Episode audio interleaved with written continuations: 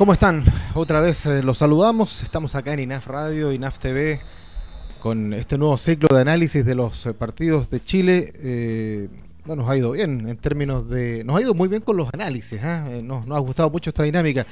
Lo que no nos ha ido bien ha sido con los resultados, lamentablemente. Pero bueno, ahí ya lo van a desglosar o lo va a desglosar nuestro invitado en el día de hoy, que ya lo hemos tenido anteriormente. Profesor además de INAF, entrenador INAF eh, analista, eh, scouting, en fin. Eh, tiene mucho que entregarnos Cristian Godoy, que lo tenemos ya en línea. Gracias primero, Cristian, por aceptar nuestra invitación para mm, esta pegadura que nos vas a empezar a contar ahora, este, esta derrota de Chile allá en Lima, 2 a 0, que nos deja ante penúltimo solamente superando en la tabla a, mm, Bolivia y, y Venezuela. Después venimos nosotros, así que el panorama en términos del partido es difícil y para qué decir proyectándonos ya una posibilidad del Mundial. Gracias Cristian, bienvenido. Hola, ¿qué tal Rodrigo? Pero bueno, primero que todo, eh, agradecerte por la invitación y siempre es un placer estar aquí compartiendo, eh, conversando de fútbol, así que eh, comencemos ya con, el análisis de, Chile en, este, en esta pasada por Lima, que no nos deja muy bien parado la tabla de posiciones como recién comentabas, quedamos ante penúltimos y, más que la posición es la diferencia ya que nos van sacando en, puntaje el resto de las selecciones. ¿Ya? Así que, bueno, comencemos a hablar del, partido de, hoy. Eh, lo primero que hay que tener claro es que, bueno, Chile entró al campo de juego con un sistema 4-4-2, con dos líneas de cuatro bien marcadas, ¿ya? Eh, contra un, equipo peruano que eh, se plantó con un sistema 4-3-3, eh, con tres volantes, uno, de, uno más, más de corte defensivo, dos volantes más mixtos, ya dos punteros bien abiertos y un delantero centro como Paolo Guerrero, que no venía muy bien, pero que tiene el oficio suficiente como para poder eh, rendir en, un partido clasificatorio. Eh, qué importante destacar de, cómo se, paró primero que todo Chile es que eh, este, este sistema 4-4-2 lo hizo en, un bloque neutro, o sea, se paró en, la zona media, principalmente en lo que llamamos zona 2 2A, 2B, donde ahí, a medida de, las circunstancias, iba alternando, adelantando un poco más sus líneas o retrasándolas, pero sin ser un equipo que se repliegue en exceso y tampoco ser un equipo que se plantara en campo contrario. ¿ya? Entonces, en ese sentido, fue bastante cauto, creo que eh, estuvo bastante bien esa parte, ya contra un equipo peruano que eh, tendió a eh, a presentar un planteamiento un poco más defensivo en cuanto a que el 4-3-3 lo tendió a, parar principalmente en campo propio en el primer tiempo, ¿ya? y eh, tratando de salir rápido en el momento que recuperaba el balón. Entonces, en, en, esa dinámica fue que el partido se fue desarrollando con una mayor tendencia de Chile a tener el balón, a, tener la posesión a rato en campo contrario y que eh, en grandes pasajes del primer tiempo se vio como un partido relativamente cómodo, ya en el cual eh, Chile sin hacer mucho, sin ser peligroso, eh, era capaz de contener a un equipo peruano, controlarlo y evitar que también pudiese generar cualquier tipo de peligro. Entonces, en ese sentido, hasta ahí Chile estaba funcionando relativamente bien, eh, también dado por las, entre comillas, facilidades que le dio Perú para tener un poquito la posesión del balón. Sí, eh, yo estaba, estás tú ahí en este, eh, justamente con la formación ¿no? que, presentó Chile en, el inicio. Eh, yo voy a hacer las consultas más bien de, como desde afuera, de, la gente. Eh, ¿qué, te pareció, por ejemplo, el ingreso de Marcelino Núñez en un ingreso que fue tal vez la, la, gran eh, novedad que tuvo Chile? ¿Le, funciona a las artes esa idea? ¿Qué le entrega? Eh, ¿Qué le aporta? Concuerdo mucho contigo que los primeros minutos de Chile fueron de mucho control, eh, dominando, pero no teniendo a lo mejor mucha profundidad al respecto. Ahí, ahí, ahí careció Chile ¿no? de, de, eso. Eh, sí, bueno, fue una sorpresa tener a, Marcelino eh, Núñez como volante por derecha o a rato de puntero derecho, ya en esta suerte de línea de cuatro volantes. Creo que el, experimento ahí no funcionó mucho. creo que el, el hecho de utilizar a un chico que es principalmente un volante mixto, que juega más bien centralizado, eh, abierto por la derecha, en una zona donde lo que se busca es principalmente eh, generar zonas para eh, encontrar duelos, manos a mano, uno contra uno. características que no son las de él. Entonces, si sumamos la inclusión de Marcelino Núñez, que no es un volante externo, no es un puntero, sumado a la poca proyección que ofreció Mauricio Isla, eh, no se logró ser profundo por la banda derecha. Si a eso sumamos que eh, se contaba con un lateral izquierdo como Sebastián Vegas, que yo lo encuentro un extraordinario central, tiene tremendas condiciones, pero eh, no ofrece un ida y vuelta por la banda, por ende no ofrece profundidad entonces, eh, perdimos eh, cualquier eh, posibilidad de generar espacio por las orillas y le simplificamos el trabajo a la selección peruana, replegándose hacia el centro y terminamos siendo muy predecibles. Entonces, la verdad creo que la incursión de Marcelino Núñez no fue la mejor. Es un experimento que se ha ido repitiendo ya eh, recordemos que por ahí en algunos partidos de puntero derecho eh, apareció César Pinares, jugador que no es especialista. En algún partido apareció eh, Galdames, que tampoco es especialista por ese sector. Y ahora prueban con Marcelino Núñez, ya y teniendo en la banca, por ejemplo, a dos jugadores que andan bastante bien, como Carlos Palacios y el chico Montesinos, que son especialistas como eh, puntero derecho, son jugadores que son fuertes en el duelo y termina jugando en esa posición un tipo que no es especialista.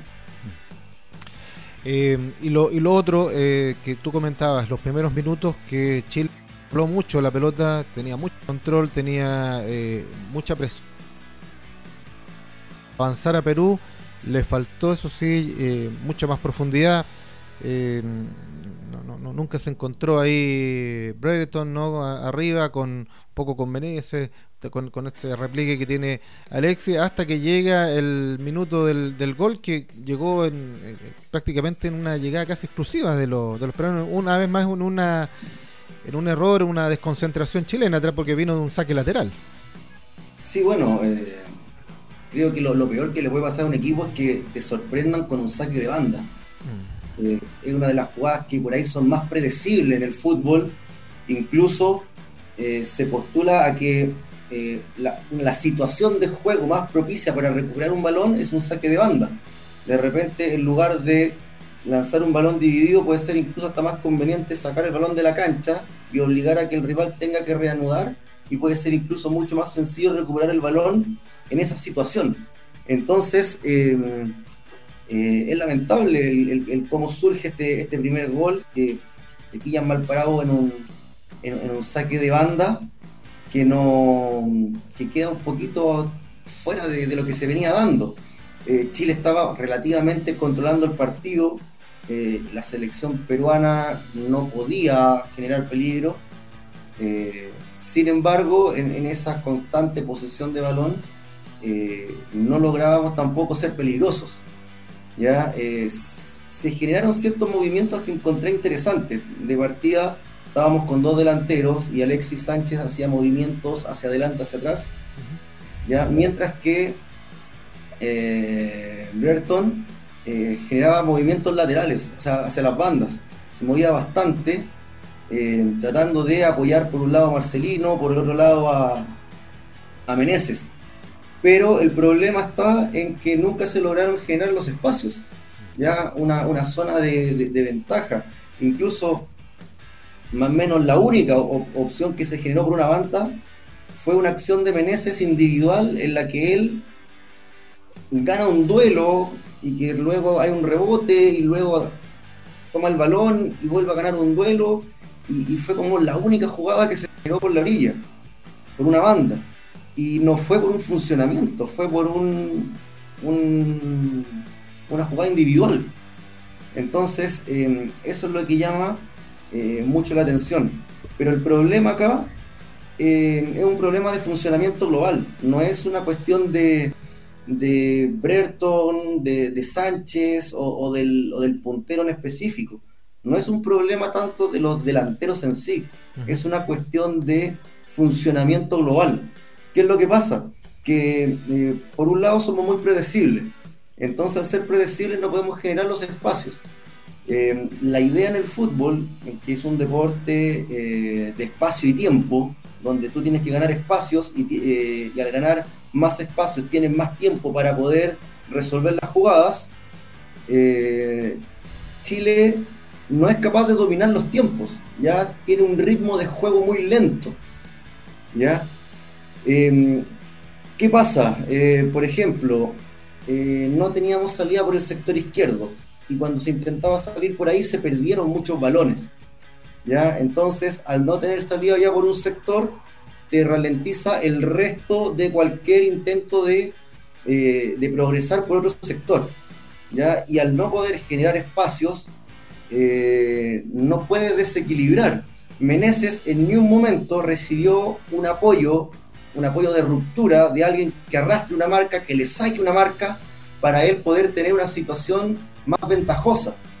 A lo mejor él agarraba el balón y cuando levantaba la cabeza tenía dos rivales y, empezar a encarar en un uno contra dos ya es demasiado complejo. Pero no tenía nadie que fijara una marca, que arrastrara una marca, que lo dejara en un mano a mano, donde a lo mejor ahí podría haber marcado alguna diferencia. Bueno, estamos junto a Cristian Godoy que nos está contando este análisis o nos está analizando más bien este partido. Cristian, antes de pasar al segundo tiempo, ¿alguna otra consideración de la primera parte de este partido que eh, para mí, yo un poco para resumirlo, eh, Chile empezó de más a menos, fue de más a menos, empezó muy bien y después fue, fue decayendo, decayendo, ya vamos a entrar a la segunda parte, pero ¿alguna otra consideración para redondear ya el, primer tiempo y pasar al segundo, donde hubo una serie de cambios también? Sí, eh, bueno, principalmente no tuvimos circulación de balón, o sea, hubo circulación pero muy lenta, no fuimos capaces de imponer un ritmo de juego de tener una alternancia también en los ritmos de juego, un equipo que es muy monótono en la, tenencia del balón. Y también hay un problema eh, con los volantes centrales, ya que tienden a ser muy verticales para jugar y eh, perdemos nuevamente las bandas. Entonces, cuando Marcelino tal vez estaba por una, por una orilla, cuando Meneses estaba abierto, o cuando incluso Berton eh, se abría hacia un carril externo, el balón, el balón no le llegaba. Es más, Meneses tendía a centralizarse porque no le llegaba el balón. Entonces, eh, con los volantes centrales hay una suerte de, de, constante, de, un constante estar chocando con el rival. Ya de repente, claro, tenemos dos volantes que tienen una gran calidad y de repente, claro, resuelven por una individualidad. Pero vuelvo a repetir, no es por un funcionamiento.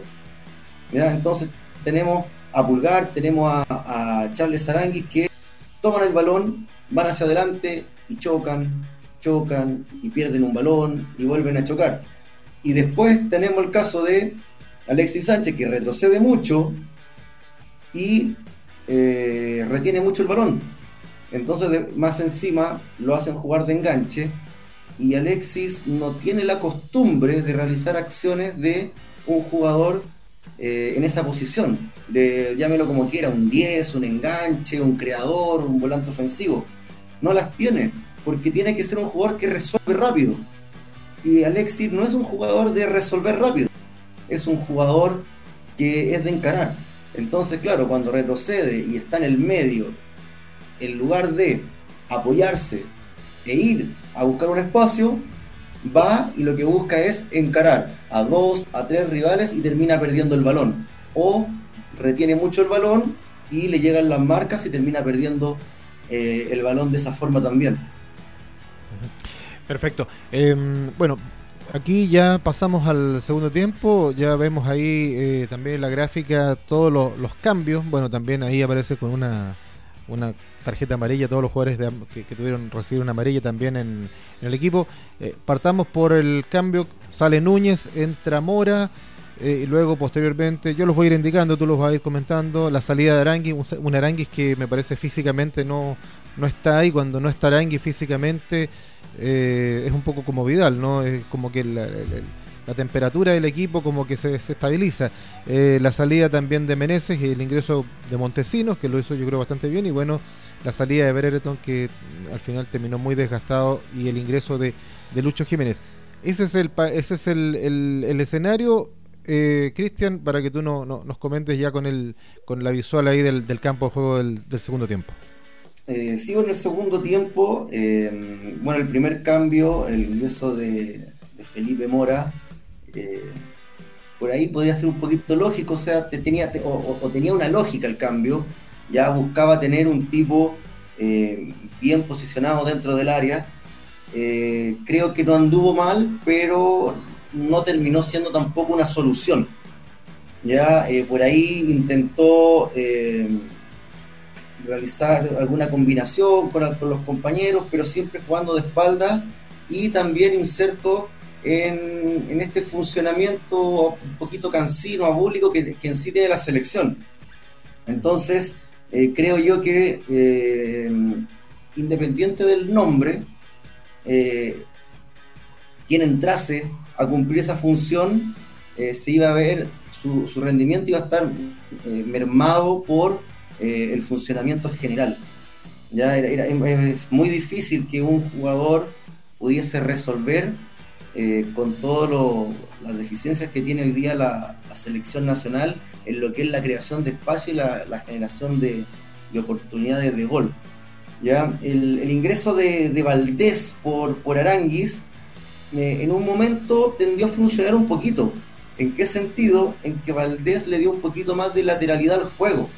Ya tomaba el balón y buscaba asociarse con los que estaban en las bandas. Por ahí funcionó un poquito.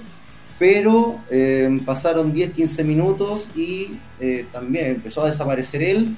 Eh, y el, juego colectivo también se, se vio un poquito mermado, yo creo que un poquito por la desesperación de tener que buscar el gol y se perdió la búsqueda del funcionamiento al final. Entonces, ahí nuevamente Valdés cayó en, esto de jugar demasiado centralizado y, al final terminó eh, sin ser solución. El, ingreso de Montesinos creo que fue bastante positivo. es un tipo que se mueve bastante, tiene mucha movilidad eh, y lo que creo que lo, mejor que tiene es que es un tipo encarador. Entonces es un tipo que va a agarrar el balón y, o se asocia rápido de primera o va a agarrar el balón y va a ir hacia adelante. Y por ahí eh, tuvo un par de duelos que ganó. Eh, hubo un duelo que ganó por el sector izquierdo, cuando se cambia de banda, que le gana a Advíncula, que es un buen lateral derecho a nivel sudamericano y fue capaz de ganarlo y lanzar un centro. Entonces, eh, ahí se vio claramente eh, la utilidad de jugar con un especialista por la banda, ya que es un jugador que tiene otras características. Creo yo que hubiese andado muy bien si hubiese jugado tal vez Meneses por la izquierda y Montesinos por la derecha, desde un inicio. Ya hubiésemos tenido eh, de partida dos jugadores encaradores, mm. habilidosos, por las bandas. Entonces ya era una preocupación para el equipo peruano, para los laterales, y también obligábamos un poquito tal vez a abrirse a esa defensa y a generar espacios por el centro. El, otro cambio, el de Jiménez, eh, entró a hacer compañía a Mora, eh, estuvo eh, jugando algo así como un media punta. Lo hizo relativamente bien.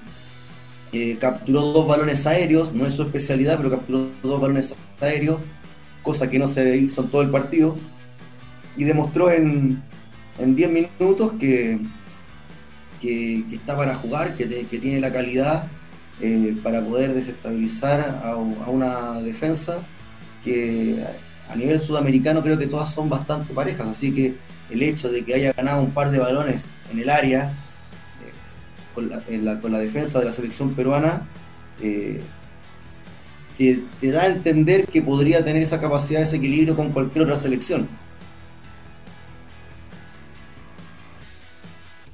De hecho, eh, haciendo una capita de lo que tú señalabas, el ingreso Montesinos, que quiero retomar antes que se me olvide, creo que fue la única vez que superaron a Advíncula. ¿eh? Creo que la única vez que se superó a Advíncula, que es un tremendo lateral, que bueno, en el clásico, eso sí, con De Boca River anduvo más o menos nomás, pero acá parece que se puso toda la. jugó todo lo que no jugó allá.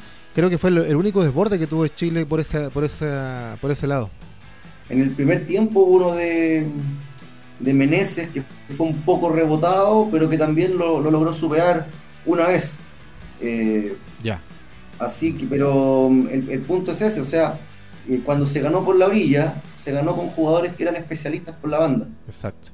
Con un puntero izquierdo como Meneses, que después lo cambian a la derecha, después sale, entra Meneses por la derecha, eh, Montesinos por la derecha, mm. lo cambian a la izquierda. Al final eh, todos estos cambios eh, generaron un poquito de, desorden también, y fue un desorden en, el equipo chileno, o sea, no, fue que se generó desorden en el equipo rival, mm. el equipo rival no estuvo siempre bien plantado y hubo un montón de cambios de posiciones al final que yo creo que terminó eh, perjudicando el, funcionamiento de la selección. Creo yo que mm, hay que poner a los jugadores en sus puestos, donde están rindiendo. Menezes está rindiendo de puntero izquierdo, tiene que jugar ahí. Eh, Marcelino Núñez tiene que jugar de volante mixto, eh, tiene que entrar en esa zona. Ahí es donde está rindiendo, ahí es donde juega muy bien. Eh, no buscar un jugador que anda muy bien por el centro para después ponerlo de puntero derecho. Ya creo que por ahí no va más te creo que, tenemos bastantes eh, alternativas para jugar por ahí. O sea, estaba Montesinos, eh, estaba Palacio, me hubiese encantado poder verlo, verlo eh, en acción. Creo que es un chico que tiene un montón de potencial. Y, y tal vez entre Palacios, entre Montesinos, el mismo Meneses por la izquierda, tenemos jugadores que pueden hacer daño ¿ya? Pero tienen que estar jugando en, las posiciones que juegan habitualmente. Mm. ¿Eso qué te genera a ti en, el mando técnico? Entonces, ahí está, está un poco confundido las artes. No sé si será confundido, no sé. Eh, yo creo que con Marcelino intentó hacer algo similar a lo que hizo con Galdames con Argentina, que entró como de volante por la derecha contuvo y en ese partido se logró un empate.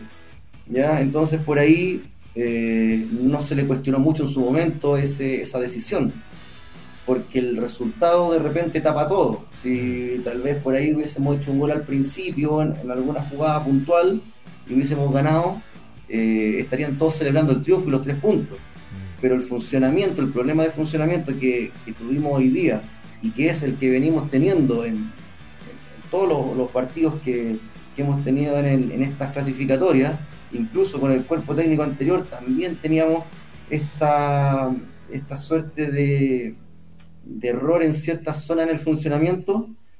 Eh, de repente el resultado lo, tapa un poquito. Ya, entonces eh, es algo que se ha venido haciendo permanentemente como, dije en un principio, ya se hizo con Galdame en su momento, se hizo con Pinares también eh, en su momento y, sigue intentando lo mismo. Mm. Entonces ahora creo yo el damnificado es Marcelino, que no, no pudo jugar lo que, lo que rinde, ¿ya? Y el otro damnificado es, por ejemplo, a lo mejor Palacios o Montesinos, que eh, no, no, no, logran jugar Palacios no juega hoy día, Montesino entra en un segundo tiempo ya y no pueden jugar en, esa posición que es donde ellos son especialistas. Perfecto. Eh, lo último, bueno, eh, queda fuera Gary para el próximo partido. ¿ah? Eh, baja importante, recordemos Vegas, Maripán y Gary con, con, amarilla en el día de hoy, si mal no recuerdo, que es la estadística. Y fíjate también em, Cristian, hay una, a propósito de estadística, hay la, estadística del partido, eh, dato, ¿no? Eh, posesión del balón, Perú 39%, Chile 61%, tiros totales 12 para Perú, 8 para Chile, tiros al arco 10 para Perú, 6 eh, solamente para, para Chile. Y efectividad en los pases, esto me llama la atención, 44% de Perú, 88% de Chile. Sí, bastantes pases para el lado, ah. de repente mucho pase sin, sin mucha trascendencia. Eh, la semana, el partido de Champions, eh, Juventus-Chelsea, Juventus gana de local 1-0 y Juventus tuvo un 27% de posesión de balón y Chelsea tuvo un 73%. 73% de posición de balón, eh, prácticamente cuadruplicó en cantidad de pases a Juventus eh, y Juventus ganó 1-0. Entonces es más o menos lo mismo. Eh, en ese caso, claro, Juventus se cerró muy bien y Chelsea no pudo generar muchos espacios. Acá es más o menos lo mismo. Chile tiene mucho el balón, tiende a controlar un poquito el juego, por lo menos cuando va empatando, tiende a controlarlo.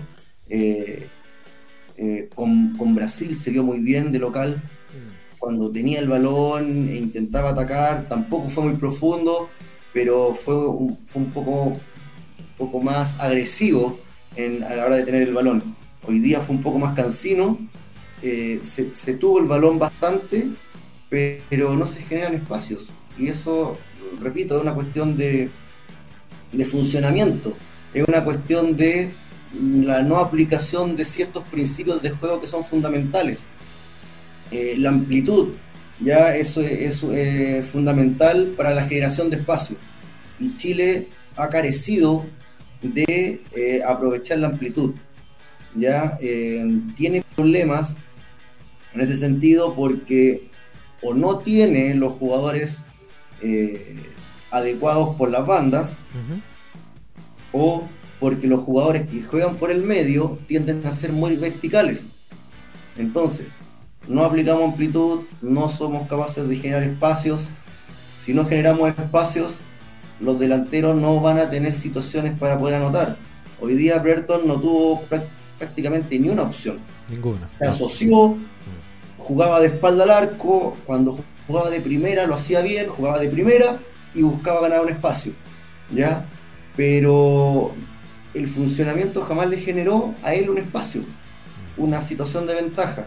Y eso no es un problema de él. Él ofreció un montón de movilidad, fue apoyo constante, apoyo a ruptura, apoyo común, eh, pero los espacios no se generan. Y es por una cuestión de un funcionamiento global. Entonces este funcionamiento global es el que termina mermando el rendimiento, en este caso de los delanteros, y que ya llevamos qué sé yo, como 10 partidos y llevamos algo así como 5 goles. 5 goles en 10 partidos, más o menos. Ya no, creo que sea exacto esa la cantidad, pero es algo así. Tenemos como un promedio cercano al 0,5 goles por partido, mm. que es bajísimo. Muy bajo. ¿ya? Pero es una cuestión de funcionamiento. Ya eh, no tenemos un lateral que se proyecta por la izquierda, eh, no tenemos un especialista, un puntero por la derecha, el lateral derecho tampoco se proyecta, el juego se centraliza demasiado y le facilitamos el trabajo al equipo rival. Entonces, eh, por ahí va el problema, carecemos de alternancia en el juego, de cambio de ritmo, de jugar corto y luego jugar largo, eh, de jugar de repente lento y después jugar rápido. no tenemos esas variaciones para poder eh, generar alguna sorpresa, para poder generar algún espacio para que algún jugador pueda llegar a, una situación de finalización. Perfecto, eh, completísimo. Eh, no sé si hay alguna otro acápite, media hora hemos tenido ya de análisis contigo, Cristian. Eh, ¿Algo más como para resumir? Tal vez un poco proyectar lo que vienen o, haciendo una, un redondeo de lo de hoy. No, bueno, lo de hoy yo creo que ya sería empezar a redundar un poquito. Eh, creo yo que las soluciones van por eh, utilizar jugadores especialistas en sus puestos. Eh, por ejemplo, en, en, el plantel no hay un jugador con las características de Eugenio Mena. Ya Eugenio no está y no tenemos otro lateral que cumpla esa función. Ya eh, no, es nada contra del chico Vegas, como, como dije en un principio, lo encuentro un extraordinario defensor, pero eh, cambia el funcionamiento, o sea, cambiamos lateral por otro lateral, pero que tienen características completamente distintas, hacen cambiar el funcionamiento y, el, y, no anda. Y no, se genera una, sinergia eh, para poder generar eh, eh, asociaciones para generar espacio. Entonces, eh, si vamos a jugar con laterales que se proyecten, tenemos que tener alternativas. ¿Ya? Algunos nombres, por ejemplo, Peña y Lillo, está jugando en Argentina, Nicolás Peña y Lillo, tiene buen juego aéreo y se proyecta por la banda y podría ser una buena alternativa. Em, el chico Nicolás Baeza de, de Huachipato, eh, cuando jugaba de lateral izquierdo, eh, se proyectaba bastante, de repente juega de lateral, de repente juega de puntero, es un chico que tiene capacidad de desequilibrio.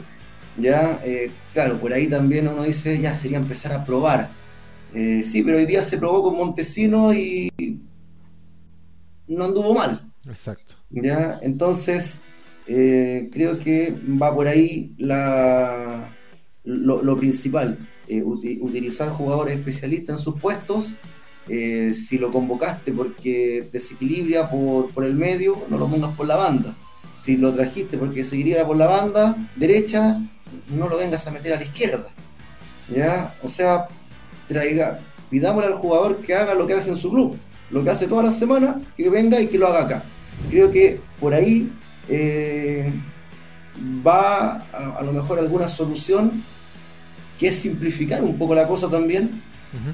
Y bueno, lo que viene, eh, creo que está bastante complejo el panorama. Creo que Chile tiene todavía chances de clasificar, eh, pero creo que con la derrota de hoy ya no nos queda ni un margen de error, ni uno. Mm. y nos queda dar alguna sorpresa si somos capaces de eh, ganar los puntos que se deben ganar, ya tal vez eh, cuatro de los partidos de local, Uruguay, Paraguay, Venezuela, Ecuador, eh, no digo que sean selecciones que se les debe ganar porque sí, sino que porque si pretendemos estar en, la Copa del Mundo, a esos equipos debiésemos ganarles de local. Mm. con esos cuatro partidos, tal vez ganando en La Paz, ya con, con obligatoriedad, y por ahí, no sé, sacar puntos en Asunción o sacarle, ganarle a Argentina de local, dar alguna sorpresa, entre comillas, mm. esos puntos que de repente uno dice, sí, por ahí se pueden perder esos puntos, por una cuestión de lógica. Eh, si se ganan todos los partidos que se debiesen ganar, más unos puntos por ahí, eh, creo que se podría dar pelea hasta la última fecha. Ya pues, esperemos. ¿ah? La, fe y la esperanza es el último que se pierde, dicen por ahí el dicho. Así que, pero hay que mejorar primero el juego, que es lo más importante, y eso es lo que escuchamos de tu análisis. Solamente agradecerte, Cristian, este, todo este aporte que nos haces nosotros acá en INAF, eh, y, siempre atentos para, para tener tu, conocimiento en próximas invitaciones, por supuesto, para, para conversar de fútbol o para, bueno, hacer tal vez más análisis de lo que hemos hecho ahora, no solamente en eliminatoria, sino en muchas otras situaciones que podamos vivir. Muchas gracias por, por estar con nosotros y por, por entregarnos todo este conocimiento. pues Nada, muchas gracias a ti por la invitación y como, como sabes, aquí estamos siempre con la disposición de poder aportar y, disfrutar de una conversación de fútbol. Gracias Cristian, gracias a todos y que estén muy bien. Chao, chao.